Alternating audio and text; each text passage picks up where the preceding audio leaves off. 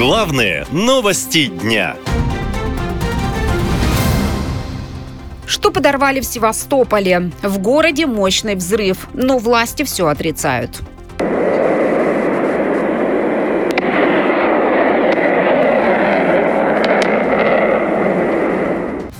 Такие звуки слышали жители Севастополя ночью. В местных телеграм-каналах люди делились видео, на которых слышны взрывы и видно дым и зарево.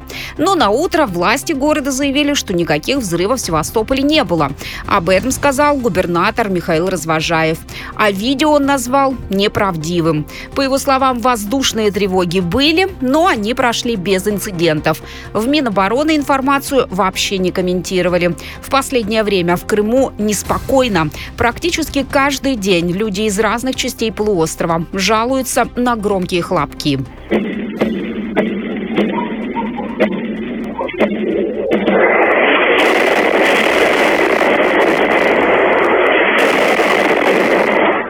Последний раз громко было 20 октября. Взрывы слышали в разных районах полуострова, а также в Севастополе. Власти сообщали о работе ПВО и сбитых ракетах. 18 октября губернатор Развожаев тоже говорил об атаке беспилотников. Ты ё-моё! Охереть, летит прям. Охереть.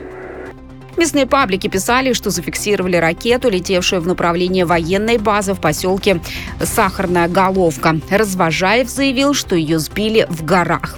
А позже появилось подтверждение, что взрыв все же произошел на территории воинской части в поселке Сахарная Головка.